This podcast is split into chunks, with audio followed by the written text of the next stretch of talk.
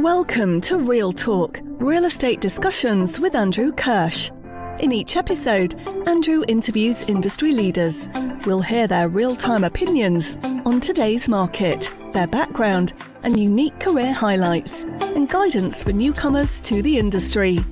You can find this show at www.sklarkirsh.com and on YouTube, LinkedIn, Apple Podcasts, Spotify, Google Podcasts, and more. Now, here's the host of Real Talk, Andrew Kirsh.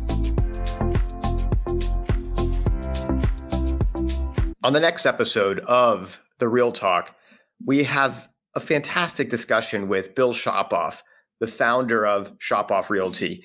In an era of ultra specialization, Shopoff bucks the trend by finding value across all asset classes, from hospitality to multifamily to office to retail to everything in between. It's a great discussion that I had with Bill not too long ago, and I know you'll enjoy it. Hello, and welcome to another episode of Real Talk. Today, I'm here with my good friend and client, Bill Shopoff. Bill, thanks for joining us. Right on the first question, I get a uh, a Wi-Fi snag. Bill's in the DFW Airport Lounge, so can you hear us, Bill? I can hear you. Sorry about that. Hey, that's okay. You know, it's it's live. It's live uh, podcasting in 2022. So um, I know that. Uh, so thank you for joining us. You're in the DFW uh, Airport Lounge. Where where are you headed? Uh, headed back to, to John Wayne Airport, back home. So that's great. Just, well, uh, just had a had a day trip over here for some business quick day trip. I know uh, not as glamorous as where you've been for for the last six to eight weeks, right?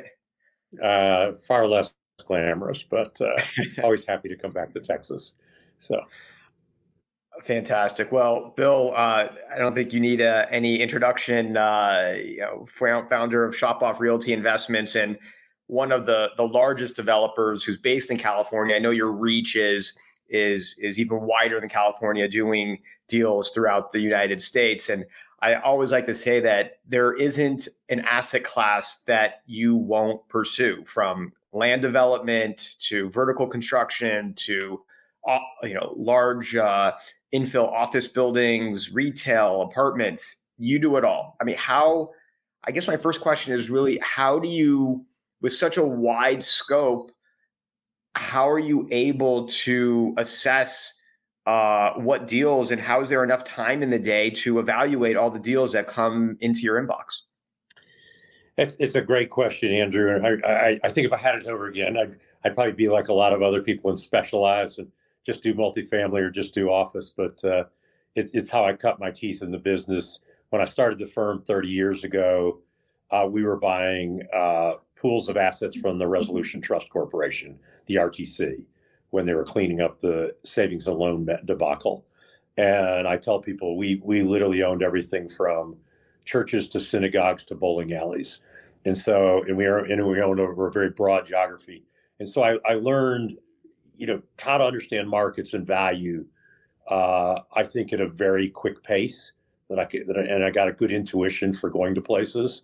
Uh, but now I do it a little bit different. I've got uh, market specialists. You know, I've got people who know certain product type better than other, you know, than, than other things they do. So if I'm doing a mall conversion, I've got a guy in my firm, and he's done that for other, you know, you know, in other points in his career. Uh, I've obviously got people who are specialists in the in, in the land entitlement business, but construction specialists. So it's now, you know, the, the firm's gotten, you know, larger in scale. We're, you know, we're 70, 75 people today. Uh, and as you said, we do work, you know, heavily concentrated in the in, in the west and southwest, but we literally own properties coast to coast. I mean, we own everything from you know California, quite a bit in Nevada, you know, up into the Midwest and, and over to Charlotte, North Carolina. So, um, so we've got, a, got a broad reach. You must get flooded with uh, emails from brokers across every asset class, across every market in the country. Uh, I don't even know. I mean, I get four or 500 emails a day, and probably 200 of those are property opportunities. And I, you know, I don't spend a lot as much time as I used to on that. Um, you know, I've got a couple of acquisition folks, and they they filter through a lot of it. If I see something interesting, I'll I'll push the email over. The majority of opportunities that we really pursue are story opportunities, and I think the the the, the brokers that we do business with understand that that we'll tackle things that are a little bit different. We tend to do um, more challenging assets where our pay is better if we can solve a problem, and um, we've gotten a, a, bit of a reputation for that. Um, I, I, guess that's a good reputation, but uh, sometimes it's uh, um, you know gives us uh, pause because we, we we we we can solve a lot of problems. I'm not sure today we want to solve as many problems. Yeah. We, would like to hit the easy button once in a while, but it doesn't really happen much. I, I don't I don't even think the word easy is in your vocabulary, but what is in your vocabulary is the word yes, where you always feel like you can solve uh, problems. Like you said, there's always a uh, you don't accept no um, from from my interactions with you, and you're very creative. And so in in in doing so many different types of transactions from development from value add from retail to hotel to industrial is there a common theme that you see in all of these deals? Is it just the the the value that you can create and and that's the common theme? Well i think like i said i think we're a bit of a story buyer. If we if we see a unique opportunity i i, I think that's one thing uh, uh in the last you know, probably decade, we've also taken our focus to what I would consider to be better quality assets. You know, I, I, probably early in my career, I might have followed the early days, and I'll, I'll, I'll flatter myself to say that I could be anything like him. But you know, when when Warren Buffett and Charlie Munger got started, you know, they used to call it their cigar butt theory. You know, they they'd buy a, a, a company at a good price and get the last few puffs out of the cigar butt and you know what they've done is they've changed their theory over time and realized buying better assets and better quality uh, with with longevity and you know some brand awareness that had you know what they call a moat around it. And and I would say that's a little bit more of what we're trying to do today, where where we're looking for very unique assets that um, we can we can do something with them that others can't and they're and they're irreplaceable. I, I like I, I've, I've told my my team, you know, if I want to buy a stock, I can wait for the entry point. I may never get there, but each there's no the share of stocks not you know not unique. There's millions and millions of shares of Tesla, for example, and every share is the same. And whether you buy it on Tuesday or Wednesday, it doesn't matter. But if I want to go buy a, a you know a redevelopment site, um, you know, we just we just bought a the Westminster Mall in uh, in North Orange County. There's one of them, and you know, so if you want to buy that opportunity, there's one of that opportunity, and you have to strike while the iron's hot. Um, and you know, people are like, well, you know, you could have waited. You maybe you bought it cheaper. I said, yeah. yeah, maybe I would have bought it cheaper, but maybe I wouldn't have bought it at all. And if I'm buying an asset, in that case, I'm buying an asset that potentially could have a lifetime value to me that we would redevelop and hold in perpetuity. Um, you know, kind of missing it is you can't replace it. So I, I think we look at different different investments we make. We look at a little bit differently, but we are we are value driven, and because we do so many other so many different property types. One of the things I tell you know people that are trying to sell to me, or, or not really the sellers, but the brokers, is look, we're not as smart as some of the other guys uh, because they're specialists. So we just have to buy at a wider margin uh, to make up for you know anything that we might have missed or a mistake we might make along the way because we're we're uh, we're not multifamily geniuses. We're good at it, but we're not. That's not all we do all day long. I think we're really good at it, by the way. But yeah, I, I think and I think we do we do most things really well. And if we don't, if we don't think we can do them well, we probably don't do them at all. Uh, and I will say there's a couple things we probably tried to do that we wish we hadn't. Uh, you know, over the last 30 years, I mean, I, have bought and sold over a thousand assets, uh, which is a, you know, in my mind, it's a pretty remarkable track record. So. You've kept a lot of title companies, brokers, law firms uh, busy with a thousand assets. You know, uh, uh, I'm sure no one will ever uh, get mad at being compared to one of the wealthiest uh, people in the world. But when you uh, mentioned when you were talking about there's very few of these assets like the Westminster Mall, that's exactly what Steve Ballmer said when he bought the Clippers. There are only 30 ba- basketball teams, and if I overspend, in his case, maybe it was several hundred million. Uh, and people said, "What are you doing, spending two billion dollars on a basketball team when the next person presumably was going to only spend only spend a billion five or a billion six. He said, "There's only 30 of them, and I want it, and I wanted to make sure that I got this asset." So, yeah, I think if you look, if you've got look, he he also wanted to be out of Staples Arena, and he he he bought the the Forum for 250 million. Yeah, the the the Madison Square Gardens bought for 20 million.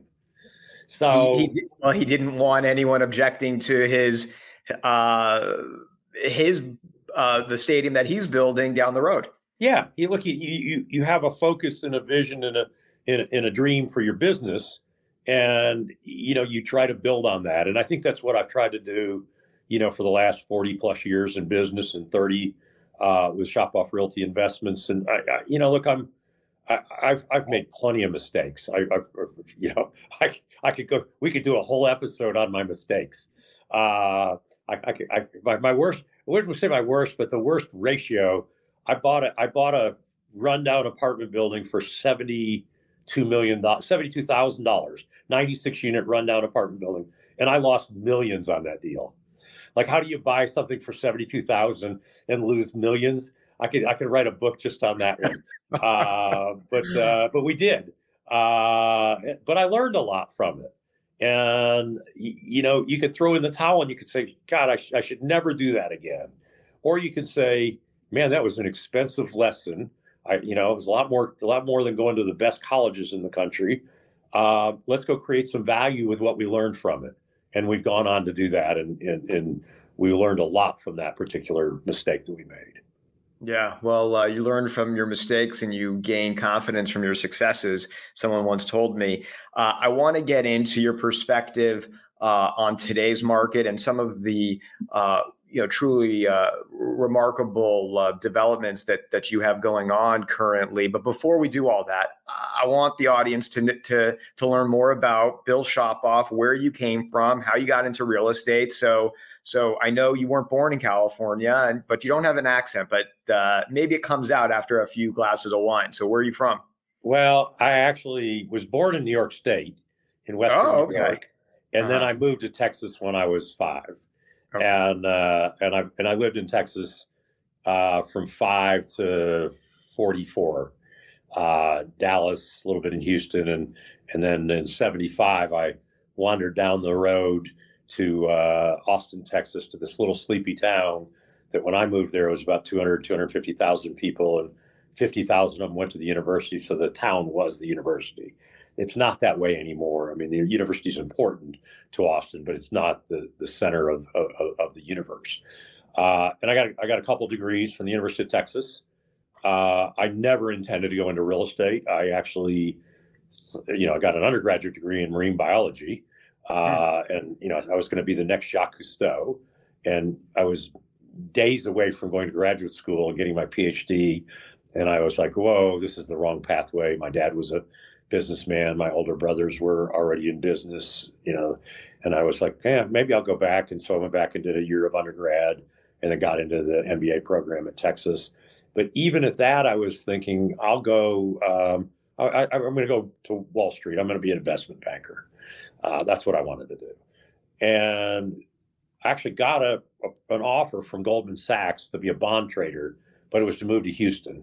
And at the time, my my then ex-wife, then wife, now ex-wife, uh, was like, "There's no way we're going to Houston." I'm like, "Well, yeah, but it's Goldman Sachs." And and I and, and to stay in Austin, the only offers I got were terrible offers. I mean, it was 1981. I think the best offer I got, Andrew, was like thirteen five a year to be a controller for for a small business, and they wanted me to pay the the the uh, the placement agent fee. you you had to. they wanted it. me to they wanted me to pay the fee, and I was already making more than that as a part time broker. And I was like, you know what? I'm going to try this real estate gig. Maybe I yeah. can make it. And, well, what, you know, wait, what was wrong with Houston in 1980? Your wife then wife didn't want to. Well, she was she was from New York City, so Austin Austin yeah. was okay, but Houston was not. Okay, so to go. Yeah. There's nothing wrong with the Houston, little... but, but uh, I, you know, it turned out okay for me. Uh, you know, obviously we had some bumps in the road. Uh, you know, I've had some successes and failures, but uh, you know, in, in '92, uh, 30 years ago, I, I founded this company with three partners, uh, and uh, you know, it's it's it's an unbelievable story. I mean, four four of us put two hundred and fifty dollars in the kitty in May of 1992, and uh, you know, I, I, bought the last partner out uh, in 2004, and I can't remember the precise number, Andrew, but it was in the order of magnitude about seven or eight million dollars for his interest in the company. Uh, so his 250 did pretty well. That's a good uh, R, uh, IRR, a good multiple. Um, and he, he got a few distributions along the way too. I'm but sure. I, I will say um, I got no regrets. I, I probably overpaid him, uh, but he was a he was a a very good friend of mine, and we remain friends today. Um, you know, we've been friends since we were 18, and you know, I'm I'm not 18 anymore. I'm I'm uh, I, you know, I, I, just got my Medicare card, so uh, thank you for paying for my insurance. I appreciate it.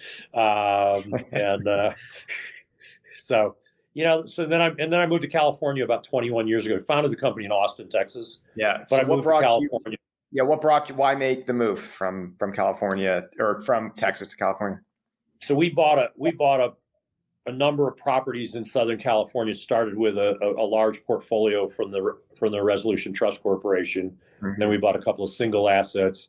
And the gentleman that I had working for me at the time that was managing those properties uh, liked my business so much he decided to make it his own and stole about four or five million dollars from me. And uh, so I came out to clean up the business, hmm. set him for a little time out at the federal penitentiary. And, hmm. um, you know, I don't think anybody's stolen from me since then. I, um, you know, I understand why. You, you should have a link uh, on your website as to what happened to that guy.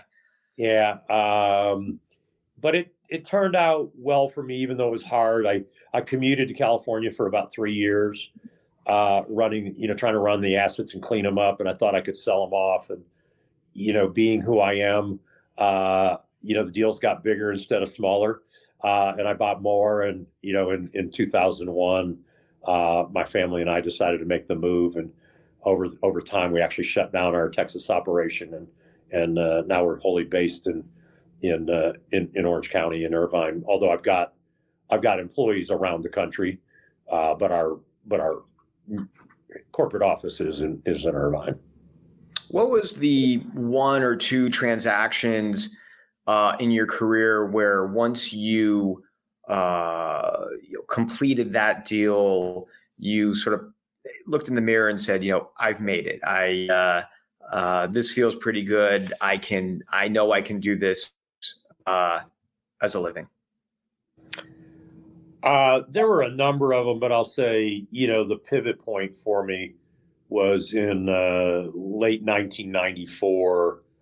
Uh, we bid, we got qualified. You had to get qualified to bid uh, because we were we were bidding on a large pool where the RTC, the federal government, you, the taxpayers, everybody on this podcast is is uh, been one of my investors de facto uh, because I because I made money for them through the through the Treasury or through the FDIC, and uh, we bid on a hundred and twenty-five loan portfolio in you know Texas and the surrounding states, and uh, and it, it, was a pretty good sized deal. And I know our our, our, our bid was less than a hundred thousand over the cover bid on a very large transaction, and we had to put up a we had to put up a six hundred thousand dollar deposit, non refundable, and we had 21 days to close. Hmm. And I think we needed, you know, there, there, was some leverage provided by the government. I think we needed like 13 million in equity, and and uh, we didn't have it when we bid, and we didn't have it when we put up the deposit, uh, and we had 21 days to get it. And so we started making phone calls, and we we kind of had a two tier approach. Was one was try to raise at high net worth, and the other was go institutional, and uh, we made a cold call to Credit Suisse at that time, Credit Suisse First Boston, Uh, they took the call on a Friday afternoon. They said, "Sounds great. Uh, this will this will date me, Andrew." I sent floppy disks in FedEx because you you know there wasn't a way to do large files on the internet. Sure, we do today, and I yeah. sent them overnight for Saturday delivery. The guys called us back, you know, Saturday midday and said, "Look, we'll be in your office Monday morning. If uh, our file review matches your your model, we're in." And they showed up, wow. and at you know noon on Monday, they shook hands, and uh, I've had a relationship actually not with the firm, but I, I still do business with the lead guy from that team uh, to this day mm-hmm. since, since 1994, uh, which I you know I think is you know for me remarkable that you know we had a we've had a friendship and a relationship for now 28 years. He you know our, our kids are the same age and we've watched them grow up and and uh, you know so that was one and and then I'd say the other one was my Uptown Newport project. Uh, I, I, I got a chance to to buy 25 acres with a semiconductor chip plant in Newport Beach uh, back in, you know, I started pursuing it in 2009, tied it up in 2010. Uh, I tied up a 26 or seven million dollar deal for a thousand dollar check. How did you man- manage that? It was a public company, and they they'd been through a failed escrow, and they didn't want to do another 8K disclosure, so they entered into an what's called an exclusive right to negotiate and we negotiated the purchase and sale agreement, but they didn't sign it. I didn't sign it. But the but the agreement was I put up a thousand bucks, I do my diligence, and then if I'm ready to go hard, they'd sign the purchase and sale agreement. If they got a better offer, in the meantime, they were free to go take it, but they had to pay me a two million dollar breakup fee. Right. That's so a thousand, pretty good deal. That thousand bucks versus two million. It was a pretty good That's deal. a great deal. You'll take that any day of the week and and, and that project has generated you know well into nine figures in profits for for the you know the various investors that have been involved in it we're still we're still involved in it today building out the apartments on it and ultimately it'll be uh, about 1250 units of apartments and condos uh, most right. of which you hear these stories and and it's like every next generation feels that it was easier for the prior generation to either meet capital, get deals done, different time period. Do you believe that? Or like, do, if you were starting out today, would it be harder? Or is it just just the old fashioned hard work, meeting people, uh, expanding your network, and opportunity will present itself? Look, I, I, I, I talk to people all the time about this. So let's call it the American dream.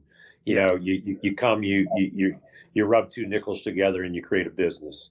Yeah. Um, it's, it's, you know, people try to tell me it's dead. And I'm like, look, I, I just was on a phone call with a guy who came here in 1975 from Vietnam, you know, by boat, boat family. And, uh, you know, he's, he's doing an exchange and he had 26 million in cash as a farmer. Yeah. So I, I, I tell you, you know, I think it's still there. You know, does it take hustle? Yeah, but you know, there's more information available today. You got to be faster because you know the things that used to be arduous for me to go do. You know, I have to get in a car and drive someplace. Now I get on Google Earth and I look at something and I can make a. You know, I, I still got to go see the assets, but I can. Yeah. I can get pretty far down the road with you know research and electronic media and and you know, I, I still got to see the neighborhood and get there and touch and feel it and want to, you know, I want to smell the air. You know, I just bought a dairy farm. You want to smell the cow poo and, you know, know what it was and what it's going to be. And, but I, I, I, I would say, um, you know, there, it's, it, it's not easy, but it's not harder. Um, look, look, it's not easy to be successful in business. Um, look, I, I'm, I'm mentoring a young man right now who's was playing in the NFL. Like mm. you, you, you talk about a small group of people, and you know, I, I, I keep reminding him like, you can't just be great to play in the NFL because there's a lot of great players. You got to be outstanding. You got to be outstanding every day. You got to be better. You got to be one percent better than the next best guy. I'm so uh, intrigued, and, and that's what I think it is in business. Like I, I, I think it's a simple formula. I'll, I'll quote one of my friends when people every time we're in the paper, one of my friends will, you know, somebody will call this broker friend of mine and say, "God damn it, how did how did Bill do that again?" You know, and uh, uh, he, he said, he's, he, you know, this is his quote, so I'm, I'm I'm trying to put it in the third person, but he says, "Well, let's see, he gets up earlier than you, he stays up later, he works harder, he might be smarter, uh, and he's completely tenacious and doesn't let go of an opportunity." Um, I think if people came up and did that formula, um, and I don't think like the intellect is probably the probably the least valuable of all those things. You know, if if if, if it was about smart, everybody in Mensa would be a millionaire. Yeah, and, and and we both know plenty of smart people, people way smarter than you and I, and I, I think of us as probably, you know, two reasonably intellectual people. Uh, and I know and I know a lot of people are much brighter than me who can't figure out how to make any money because that's just not their DNA. Well, so, uh, do you do you know how to use Excel in a?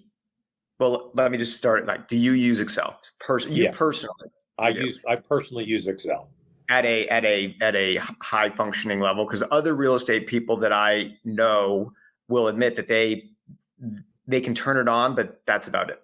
No, I'm pretty functional. I still you are. I mean, you I rely I on it. I, I I would say five years ago, I was probably the number one or two guy in my shop. wow. Today, today I'm not. Today I'm not in the top.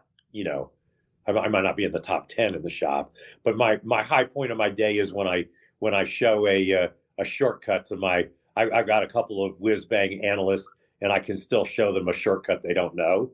Yeah. Um, years ago, I actually remember one one night. My wife tells the story, but uh, a new a new version of Excel came out, and I was sitting in the bedroom reading the manual, and I was like, uh, "You got to come over here, man! This is amazing. Let me show you." and my wife was like, "You're out of your good mind." Bedroom talk.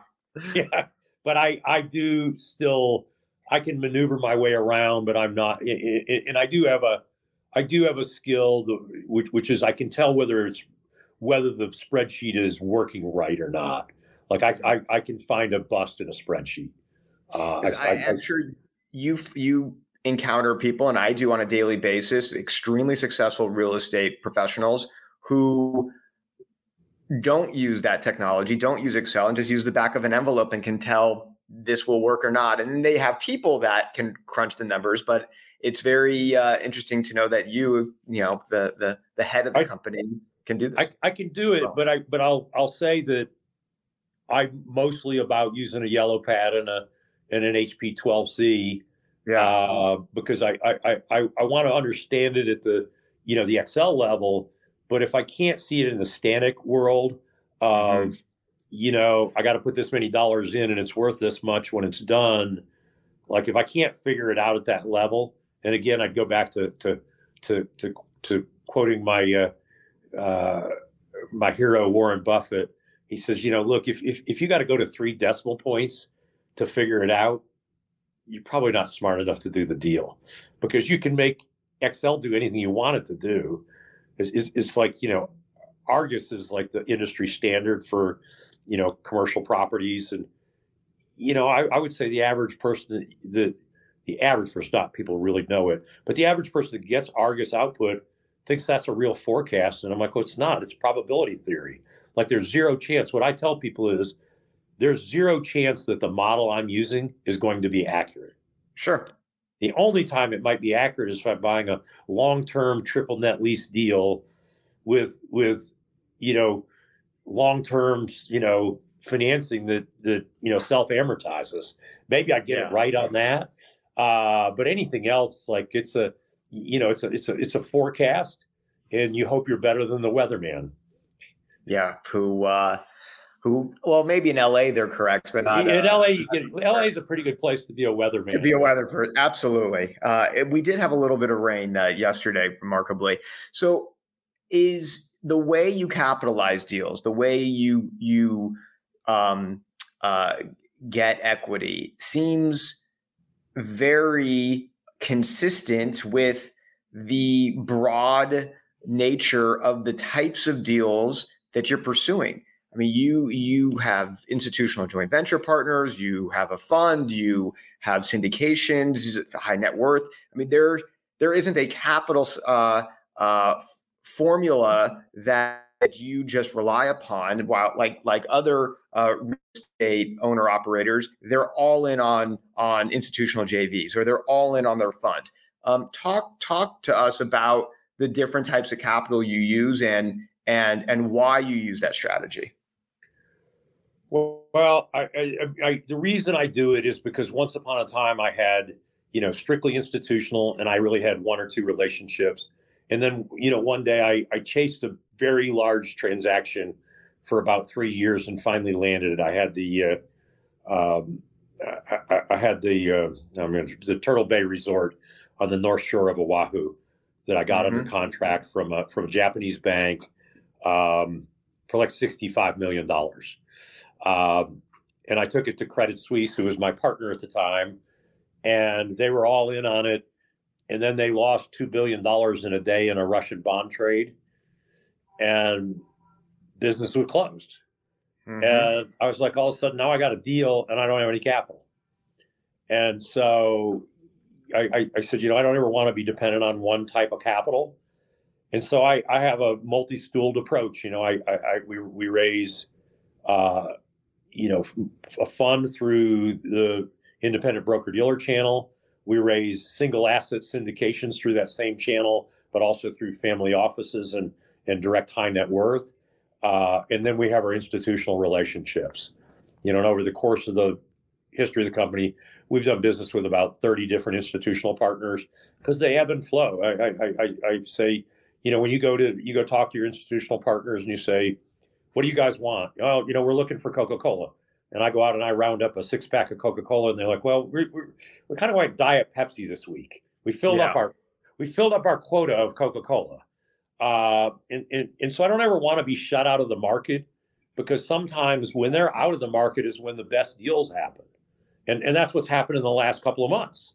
Yeah, it's, let's it's, let's talk about that because it's a good I felt, to that. So. Totally. I mean, the summer um, I feel like the entire institutional pri- real estate private equity world was off in Europe uh, for not just a one or two week vacation, but a six to eight week vacation.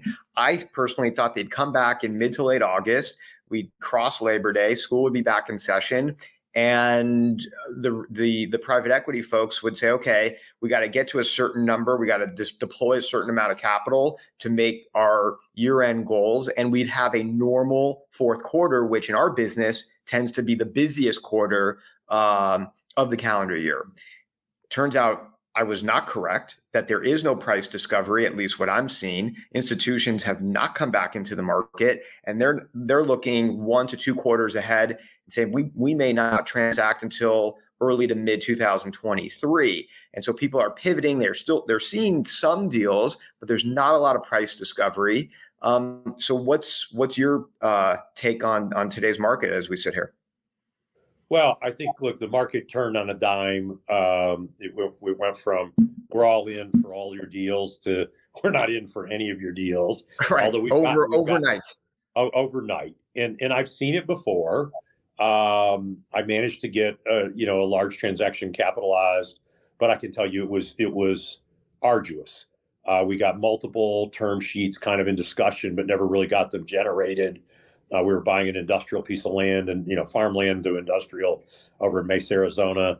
I was able to renegotiate the price from 96 million to 70 million, uh, and that kind of made the deal happen. But but uh, you know it started with um, you know I, I, had a I had a I had a stretch senior mortgage.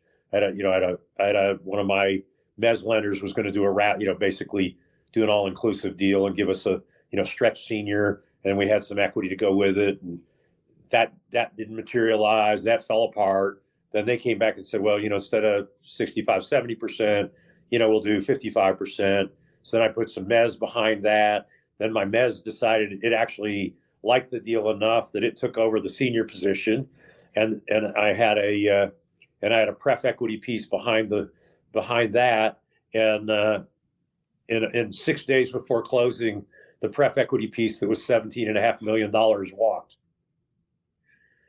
and uh, and we closed on schedule. That's so, amazing. You wow. know, from from Europe, I was in, I was in, you know, I was uh, in began in Athens when it fell apart, and I ended in in Lake Como, And uh, sitting by the lake, I put the deal back together. Uh, started with going back to the seller and asking them to carry a, a, a, second, and then um, got that agreed to. And then my my group that was originally just going to be Mez, uh, then became the senior, became a super stretch senior, uh, and filled the filled the entire gap. And that was uh, Mavik out of New York, and the guys were awesome. I give give them a plug because they went from originally saying they're going to do 22 million to to doing uh, I think they, what they end up with 81.5 million dollars uh, into the deal. So they funded basically the majority of the cap stack. I think they've earned uh, a nice bottle of wine out of your uh, wine cellar for the holidays. Uh, I'm going to New York in a couple of weeks for a dinner, and I will be uh, carrying something for dinner. So yes, uh, I, I, but, I, had a feeling you would. Well, t- stressful times, but at least you had a nice view. Yeah, but it's you know, look, I, I think that the the market there there's still there's some deal flow. I, I will say we're not we're looking right now uh, but you know, we we we bit off a lot already this year, and and I think we'll, we'll close maybe two more transactions on the on the buy side before the end of the year. Um, we've got a we've got a you know two major sales happening, and um, you know, and knock on wood, those are going to ha- happen. Uh, we have a you know between them, it's you know one will happen this year, the other probably happen in Q1, but between them, it's about 600 million, and so we're pretty excited about that. And, you know, one is a lot of hard money, so it's not going anywhere, and and uh, they they like their buy, and we like the sale. And the other is a unique deal where I'm selling to a a, a, a user that's not swayed by the market. They have a it's a unique asset, and they're gonna they're going to uh, you know pay me a pretty significant price tag, um, which could be really good for me because I'll exchange that particular capital. The others institutional partner capital and we'll just take our money. But uh, the other assets, uh, private capital deal, and we'll exchange out of it. And you know, we made the deal two months ago, and we'll probably close it, you know, December, January. And you know, my my view is, uh, you know, we probably made 60, 80 million dollars in savings. Uh, what we'll exchange into, uh, so it could be, you know, for me, kind of, it's kind of a life changing number. Uh, for a transaction that was already heading the right way. And you know, I, I, I think, you know, I'm going to be able to buy with my exchange capital, you know, maybe 400 million of assets that, you know, will cost me 320 and, uh, you know, of assets if I bought it in, you know, June or July. So I, you know, I, mean, I'm, and I'll probably maybe even better than that because, you know, the, the, because you talked about that lack of price discovery, I think my sellers that I'm going to transact with are people who have to sell Mm-hmm. Uh, and, and, and, so the people who don't have to sell, they're not in the market right now. I mean, right. you're seeing every day. If you read the real estate alert every week, people are pulling sales down. There was just a there was a list of buildings that were on the market in Houston, all different sellers, but it was a couple billion worth of buildings, and none of them have traded. So yeah, it, uh, in the office space yes, sellers still remember short, just four or five months ago of what the values were. And if, unless if you have to sell, like in your case, why sell? So when do you think we will see the uptick? Not necessarily the transactional volume that we experienced in 2021 or the first quarter of 2022, but just a normal cycle of of real estate, a normal velocity of real estate transactions, what is it going to take? Uh, well, I think that I, yeah, I'll, I'll, go. I'll go in the danger zone here. I think the Fed will capitulate, and uh, interest rates will start moving the other way. And you know, I'll make my bold forecast here, Andrew. Um, yeah. You know, rates are going rates are going to be lower next summer than they are today. Um, I think you'll have a you'll have a conceptually, uh, I mean, I, I, I, hate to make a precise forecast, but I would be shocked to see a a, a, a ten year at, at, at, 250 next summer, maybe even lower, uh, because I think I think the Fed's going to completely overshoot, and then their only solution is cut rates. Um, I, I, think it'll be it'll be second quarter next year because people will start entering into deals in the first quarter. They won't really start closing until the second quarter. I, I think you know Q1 you'll see some transactions. I, I think the first quarter is going to be people who have to transact. and the second quarter will be people who can transact uh, in, in reality. I mean, I, was, I remember I was talking to a broker. Oh God, probably back in May or June, just as the market started to move, started to shift, and you know they had a deal in escrow, and you know buyer tried to go from a okay, you know, it's 25 basis point delta in the retrade, and, you know, but it was still in like the mid threes on a on a you know Amazon type deal, and, hmm. and, and I was like, and they and the in the seller decided not to take like a three and a half cap deal.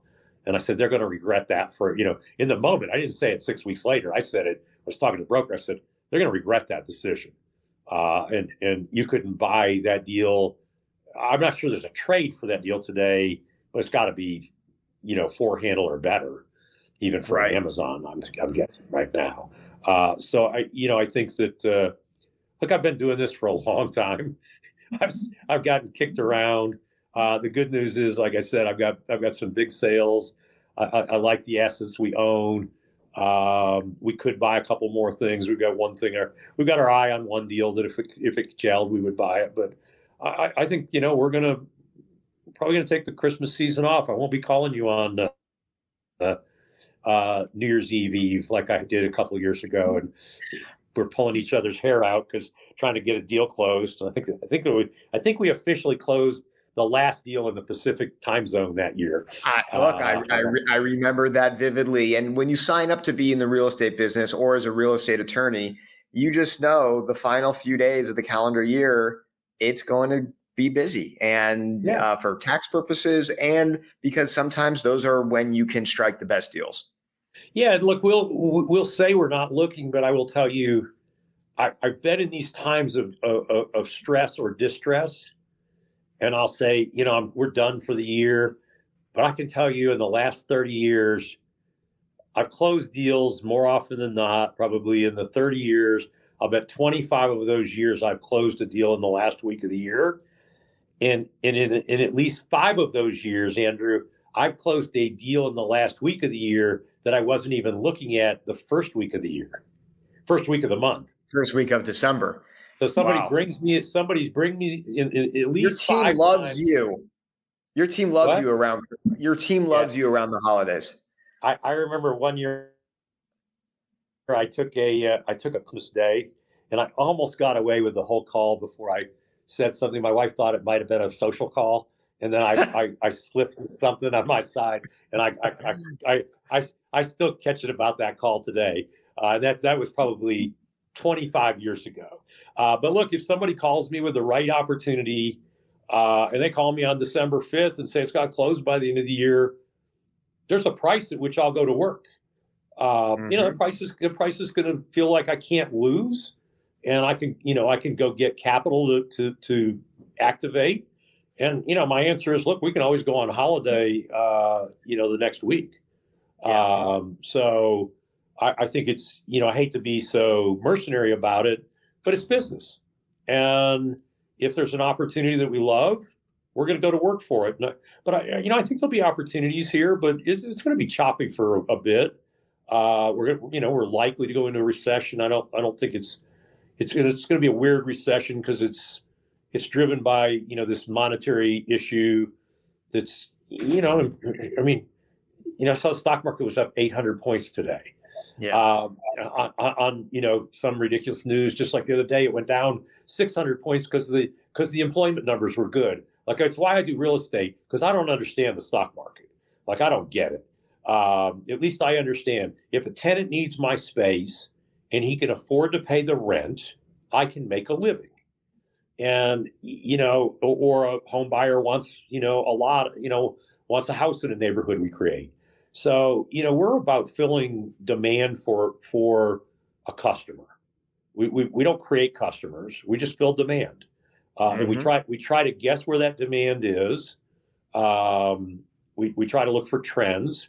You know, right now we're doing quite a few uh, retail to other things conversions, mostly retail to residential. But we are could we have one that we're converting retail to uh, to creative office uh, and it's, it's looking like it's going to turn out great. We've got a couple of tenants in line, uh, re-tenanting. The city, the city's going to love us because we're taking a, you know, dark space and going to bring life and jobs back to the area. Um, and that feels good about it. I mean, that's the one thing I love about the business. Um, I mean, I've been compensated well, but I, I love that we get to create. And you know, my, my my my children are both artists. My son's a dancer, although he's he's, he's now back in school. Uh, go get his uh, doctorate in physical therapy. My daughter's an artist, and I, I, you know, and people are like, oh, you know, where'd they get your artistic talent? You don't look that artistic. And I said, well, but I, I do art. I do art on a pretty big palette. You know, I it's it's different. Um, but you know, I get to design communities and places, and and um, you know that part's been a pretty fun job. So, uh, look, yeah, I, you're, you're... I, I came into the business by accident. Are you good? Yeah, no, continue. But no, I said I came into the business a little bit by accident, and it's turned out to be a fabulous career. And you know, I, I my my kids aren't going to come into the business. Um, you know, not really a disappointment for me because like you got to love this business, and and and they didn't love it because they saw how hard it was for me. I, I worked hard. Um, I work long hours. I still work long hours. You know, mm-hmm. I, I, I, I, mean, I got to tell you, I had a different vision. I, you know, of what my life would be at, at, at, my age. You know, I thought I'd kick back and you know come into the office a couple hours a day, and you know, I still work of you know, I, I tell people I work half time. I go to work at seven and I'm done at seven. Uh, it's half days. So, uh, and I'm, you know, I'm kind of only in jest about that a little bit, but you know, I'm, I'm pulling back a little bit now, but uh, because I've got a great team. But I love the business, so it's uh, it's been good to me. Yeah, well, I mean, look, it's great to hear. I mean, you definitely have been a model, not just to me and a role model and mentor, uh, but a uh, someone to look up to of how you've just built such a great company. I see how uh, your colleagues and employees uh, feel about you, and they work hard because they believe in in the overall enterprise uh, value of of what you guys are creating. Uh, I always like to finish my podcast with with a few lightning round questions. So so quick answers to these questions, and then we'll get you on your plane back to uh, Orange County. Um, I mean, you said you're an artist uh, of a different palette, but if you weren't in the real estate business, what would you be doing?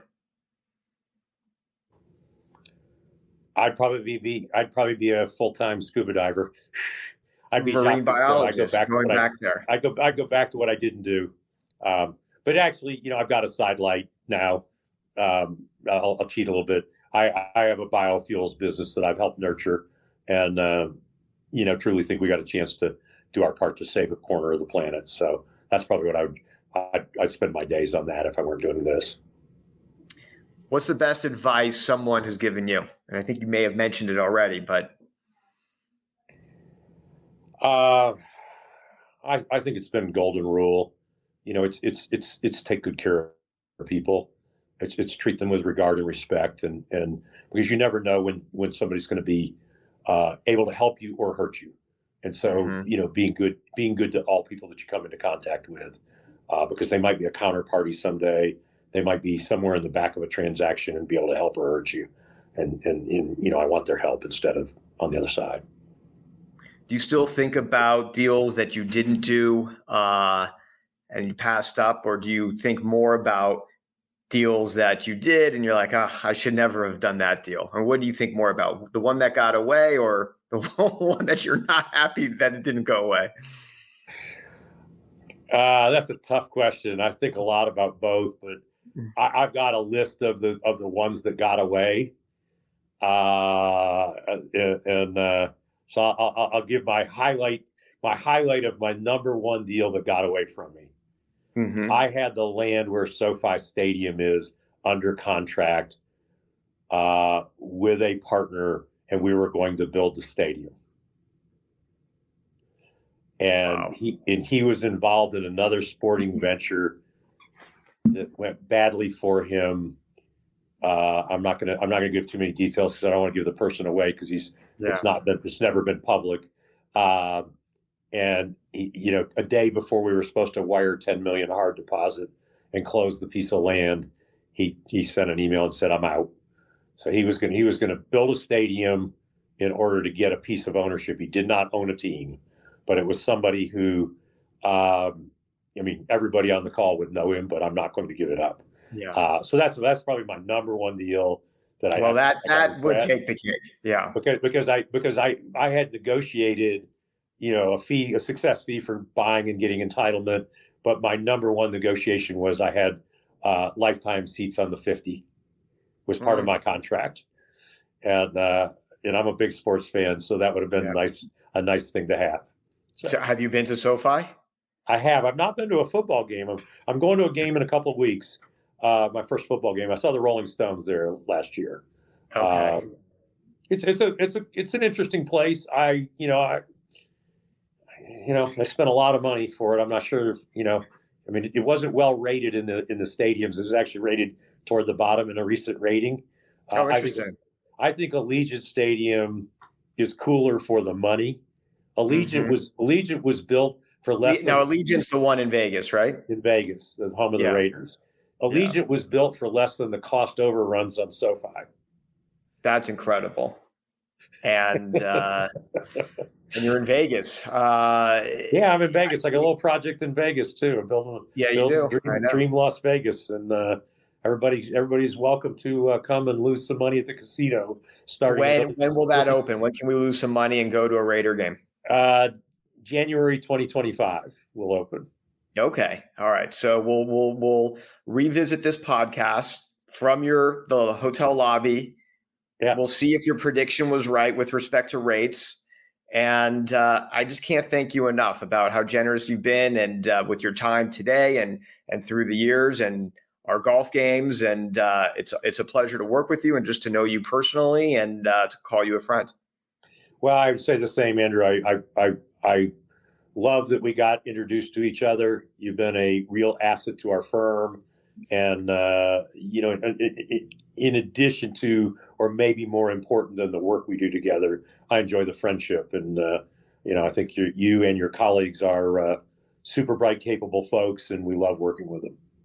I really appreciate it. All right, safe travels back to Orange County, and uh, look forward to seeing you soon. Hopefully on a golf course.